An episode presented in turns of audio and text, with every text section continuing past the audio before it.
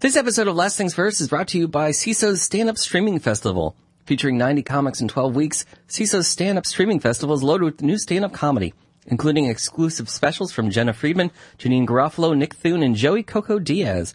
A new special premieres every week, with more exclusive comedy dropping throughout the festival. To watch all this comedy and much more, go to Seeso.com and start your 1-month free trial. It's only $3.99 per month after that. In addition to the stand-up festival, Seeso has original series including Bajillion-Dollar Properties, Take My Wife, and Harmon Quest, plus an extensive library of British comedy, classic series, and late night, including every episode of Saturday Night Live, right up to current episodes available the morning after they air. Again, go to Seeso.com, that's Seeso.com, to start your 1-month free trial and get exclusive access to Seeso's Stand-Up Streaming Festival.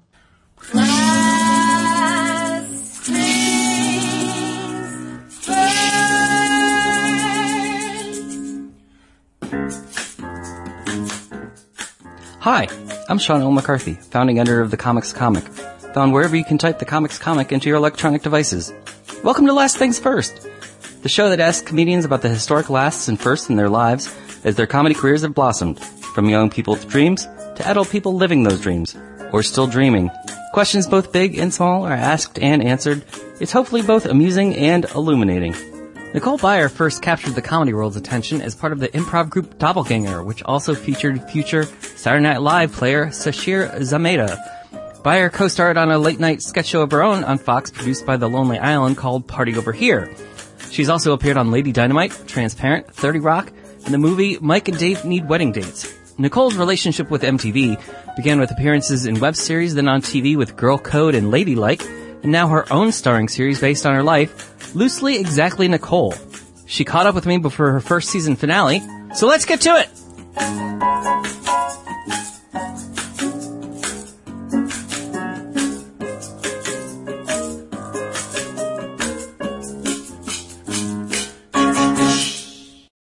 Well, Nicole Byer, last we left Loosely Exactly Nicole, heading into the season finale, you had announced you were quitting.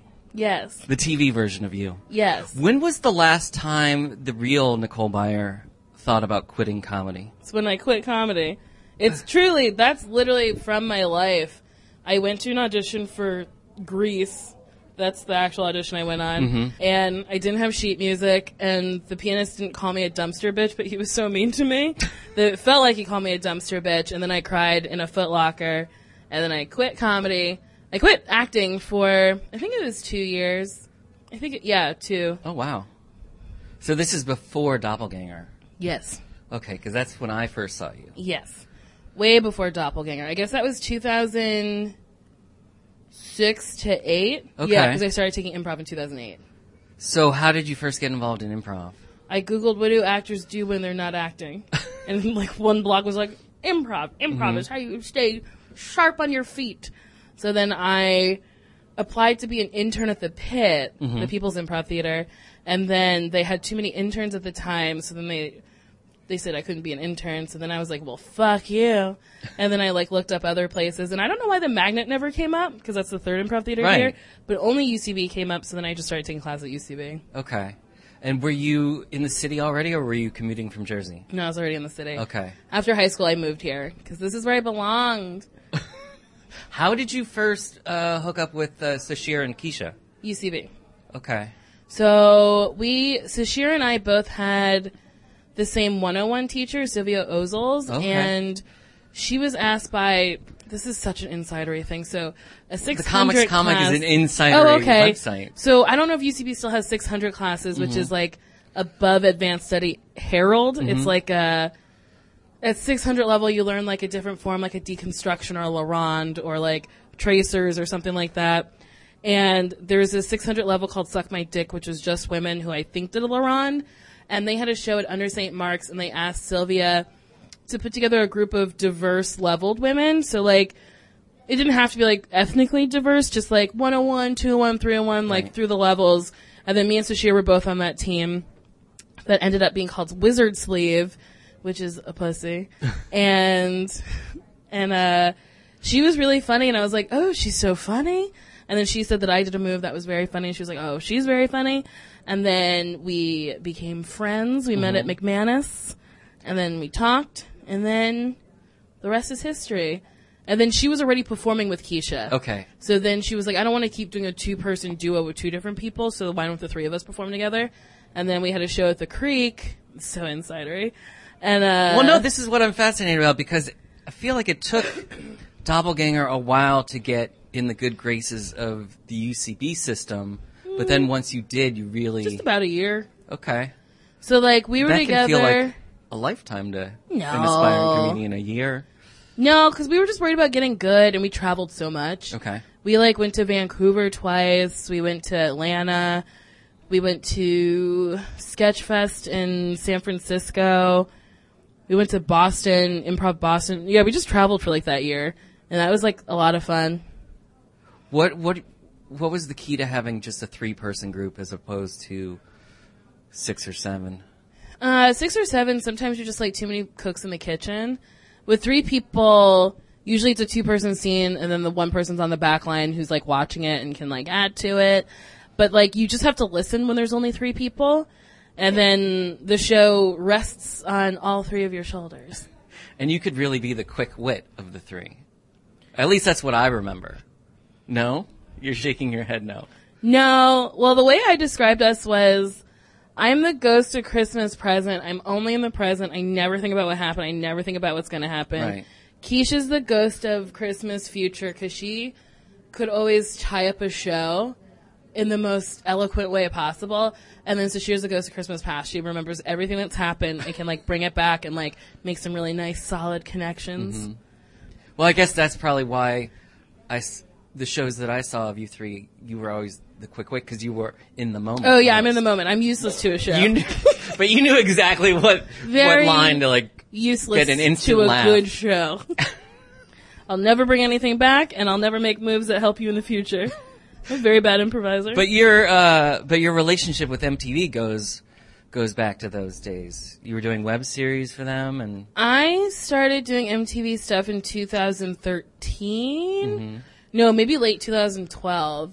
I did a show called Philosophy with Hasan Minhaj, who's now on The Daily Show. And then in 2013, I did Girl Code. And then when I moved out to L.A., I did that web series I think you're talking about. The Fast Food Heights. Okay. Mm-hmm. So, 3 years. Good time. So you were doing college humor stuff before MTV stuff? I didn't really do college humor stuff out here. Mm-hmm. I did college humor stuff more in L.A., so that's 2013. Yeah, 2013-ish. All right. Well, what then was the bigger break for you? MTV, being on television. Being on television was a much bigger deal. Did you see that instantly with Philosophy, or did it take Girl Code? No, nobody watched Philosophy. Girl Code. Girl Code was wild because I don't think anyone thought it was going to be as successful as it was. Because, I mean, they put it on the air and then people just watched it. Right. And, like, they didn't promote it. It was just, like, a show that they put on, and people were like, I'll watch this every week. But, like, every week it aired, my phone would, like, blow up, and I couldn't use it for, like, an hour. Wow. And it was nice, and it was fun. No, I mean, it turned some of the comedians into, like, working club headliners. Yeah. What did it do for you in the immediate aftermath, aside from your phone blowing up? I tour a lot. I make a lot of money going to colleges, which is very nice. Yeah. And then it parlayed it into getting my own scripted show. Okay. But before Loosely Exactly Nicole, you also did Party Over Here for Fox. I did. Rest in peace. Bye-bye. Yeah. That was fun. I did that because I was like, this is going to be the last time in my adult life that I'm probably offered to do a sketch show unless I go pitch one, which I'm not going to do because I'd rather do a narrative. Right. And it was with 2 friends, a girl named Jess McKenna that I had done sketch with for like 2 years at UCB LA, and then Allison Rich that I had done sketch with in UCB New York and was still close with, and she like lived on my couch for 8 months. So it was just like going to work every day there was just like literally going and hang out with friends. What did you learn from that experience that you brought to Loosely Exactly Nicole? To, like, restate things. So, like, if you say something and someone says something different, just say what you mean again, because they're usually not listening to you. Fox had a very interesting time listening to us. Right. And we would turn in sketches, and they'd be like, too dirty. And you'd be like, you read this sketch. It's called Ghost Fucker. What did you think it was going to be? So I learned that networks don't read anything, that a lot of people don't read things. Right. And they're just like, this looks good, whatever. But then working not with to shit on Fox, because they were wonderful. Right. And I like them. If they ever want to hire me for something, I'll do it. But, like, just that show specifically, I was like, this is nuts. And, like, Paul Scheer had a huge issue with them. Oh, really? Yeah, he, like, wrote an op-ed piece for, like, I think uprocks.com, where he was like, this is stupid. This is ludicrous. This is what the sketch should have been. This is what aired. And I just liked that he took up for us and was like, the show's funnier than what aired. Well, he went the other way. He had done a sketch show for MTV with Human Giant and then worked behind the scenes as the producer-writer for you with Fox, and you going the other way. Mm-hmm.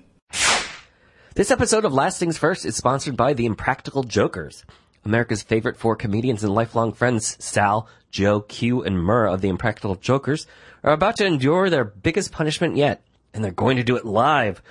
This year's season finale features the Impractical Jokers teaming up with Nitro Circus for high-octane stunts, fan-favorite challenges, and thrilling punishments. It's sure to be their biggest season finale ever. See the Impractical Jokers Live, Nitro Circus spectacular two-hour live event on Thursday, November 3rd at 8 p.m. on True TV. Live in Philly or the tri-state area? Then see it in person at the Prudential Center in Newark, New Jersey. Go to Ticketmaster.com and be a part of Impractical Jokers history. I mean, loosely, exactly, Nicole, there's no probably more apt way to say something is semi-autobiographical. Yeah, than loosely, exactly. Loosely, exactly. In a meeting, someone was like, it's loosely, exactly, based on Nicole's life, and my manager was like, that's the title. And I was like, Avi, that's a sentence. And then it got shortened. It's still a mouthful, but I think it explains what the show is pretty on the nose. In your real life, what was the last day job you had? UCB. Working at the front desk at UCB. Well, that's a nice day job. Oh, it was a great day job. I just hung out with funny people all day long. And I remember I said it to Sasheer. She was like, don't you think you want a different job? I was like, no, this is the last job I'm ever going to have. And it happened. What was the moment when you realized you didn't have to do that job anymore? When I got Girl Code. The minute you got Girl Code? Well, when I got Girl Code, I knew checks were coming. Well, that's why I say the minute you got it or when you got the first check?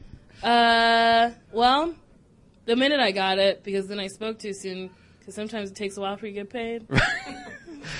So how did you handle that in-between period? I had a little nest egg. Okay. So I had like a little cushion. All right. But this is something you wanted since high school? No. Theater? You had... What was your original plan? Well, I mean, I wanted to be an illustrator, but then I took a drawing class, and I'm not good at that. I mean, I didn't want my own show until someone was like, you can have your own show. Like, when I met with my manager, my current manager, he was like, what's your goal? What do you want? And I was like, I want Judy Greer's career. And he was like, what? And I was like, I just want to be in things, and I want people to be like, that lady's funny. Mm-hmm. And he was like, I see more for you. You should see more for you, too. And I was like, oh, okay. Truly, I just... My friend Marcy's like, you're the luckiest idiot I know. You just, like, fall into things. And it's kind of true. I don't, like, have lofty goals. Nice things happen. Well, like, people tell me I can have these things, right. And then I work for them. But you didn't envision any of this. No. I didn't start doing comedy being like, I want my own show. You didn't have a vision board? No, I started doing comedy being like, I want to be the funniest person I can be and then make a living being funny. Okay. And that doesn't entail having your own show, but this is better than what I envisioned. Right. How would you compare it to Sasheer? Because she's on a huge show, but a small part in the show, and then you're on a smaller show, but you're the star. Mm-hmm. I mean, Sasheer and I, our careers are apples and oranges, so I can't compare the two. And I won't speak on her experience because it's not my story, and I don't know. So, I mean, you'd have to ask her how she feels about... her part on SNL. I'm proud of her. But I mean, if you're still friends and you talk, we talk every day. Right. So do you ever think about like, oh, if that were me and this were you? No, because that's the way the cookie crumbled. It's not me. I have my own show and she's got her job. Mm-hmm. So truly, we're two separate people who have two separate jobs. And I mean, it's like if you're a lawyer at two separate practices and one has a different position than the other one, what are you going to compare yourself to that other lawyer? No, you just live your lives and do you. How are you able to have that attitude in a business and a climate, especially like the UCB and in comedy as a rule where people are always comparing themselves to everybody else, whether it's trying to make a Harold team or trying to get cast in a sketch show? I don't think it's fair to compare yourself to other people because your journey is not going to be the same as somebody else's journey. So I just try to keep my eyes on my own paper, and whatever's on my paper is for me. What's on your paper is for you. If I'm looking at your shit, it's yours. It's not mine. So why would I compare myself to something that's never going to happen for me because it's yours? Well, that's a great attitude to have. Where did you pick that up? Where did you therapy? Learn that? No, I've always kind of had that attitude where sometimes you'd be like, well, why not me? And it's like, oh, well, it's a big white dude. That's why it's not me. Like, I just try to, like, why get upset over something that wasn't for you? Right. Are you able to have that attitude in all the auditions you've gone on? Yeah, if they want me for it, they'll hire me. Mm-hmm. If they don't, they don't. I also go out for things where it's like 40 and white, and they'll be like, we're just looking. And I'm like, no, you're not. Like, you don't know what you want. And usually I'll go to, like, what's already been written on the paper. But truly, you can't, like, want shit that you're not going to get. Like, don't celebrate till you get something. Something's not yours until it's yours. There's no point in, like, getting upset over shit that, like, wasn't going to happen for you or isn't happening for you. Did you really learn that in therapy, or? Well, I learned that living. Mm-hmm. I only started doing therapy, like, a year ago. Okay. But I like that, whether it was a real answer or a joke answer. No, yeah, it was a joke answer. I mean, with, like, Harold Night or whatnot, I auditioned for Harold. I wasn't put on. Mm-hmm. I was put on right before Anthony King left New York. And then I was cut from my Harold team in L.A. And I was upset over both of those things. But then I have my own show. And, like, some people who are still on Harold Night don't. So, like, It's a different journey that everybody has. Who has been really good personally, or things that you've read or seen that kind of stick with you in terms of, like, advice and counsel and things to lean on? I don't know. I can't think of anything, like, specific, but anytime someone's been like, just be the best person you can be, mm-hmm. or like be the best performer you can be, that's always good advice. Okay. But you don't have like a go-to source for when you need inspiration. I'm gonna pick up this book or this poem and or I'm gonna watch this movie for the umpteenth time. I guess Ghost. I've watched Ghost 100 million times. It's my favorite. Anything with Whoopi Goldberg in it. Mm-hmm.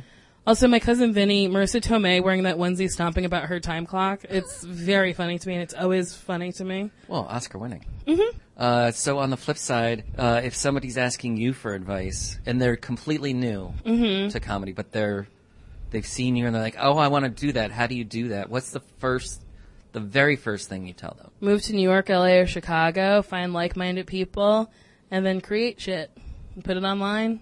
Hey, that's or perform as much as possible. Do open mics. I mean, truly, it's not that hard. It's just get your shit out there. What do you think stops people?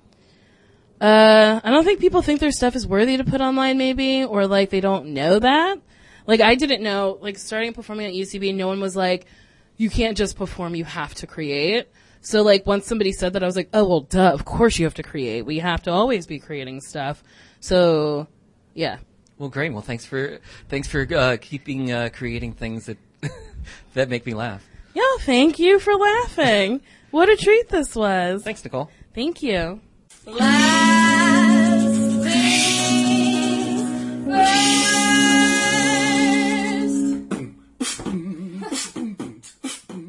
This episode of The Comics Comic presents Last Things First was produced by Alex Brazell at Showbiz Studios. The music by Camille Harris and Shockwave, logo by Giggle Chick.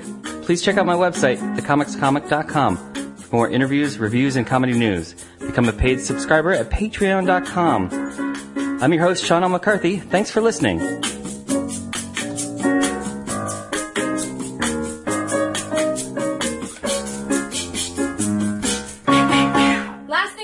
Things first.